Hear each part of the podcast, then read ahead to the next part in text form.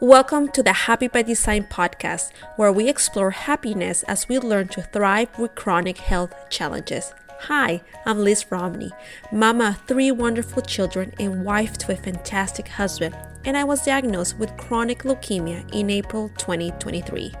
I was scared and overwhelmed by the realization that I will be dealing with cancer for the rest of my life, but little by little, Habit by habit, I discovered that I could also be happy if I were intentional about it.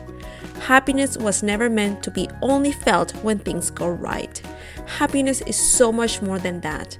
Through heartfelt conversations, we will explore how the messy seasons of your life can also bring out the most magical moments. Together, we will laugh, cry, scream, and live life as we embrace the beautiful messiness of a very imperfect life with chronic health challenges. Because really, why leave happiness to chance when you can design it yourself? Welcome to Happy by Design Happiness Among the Chaos.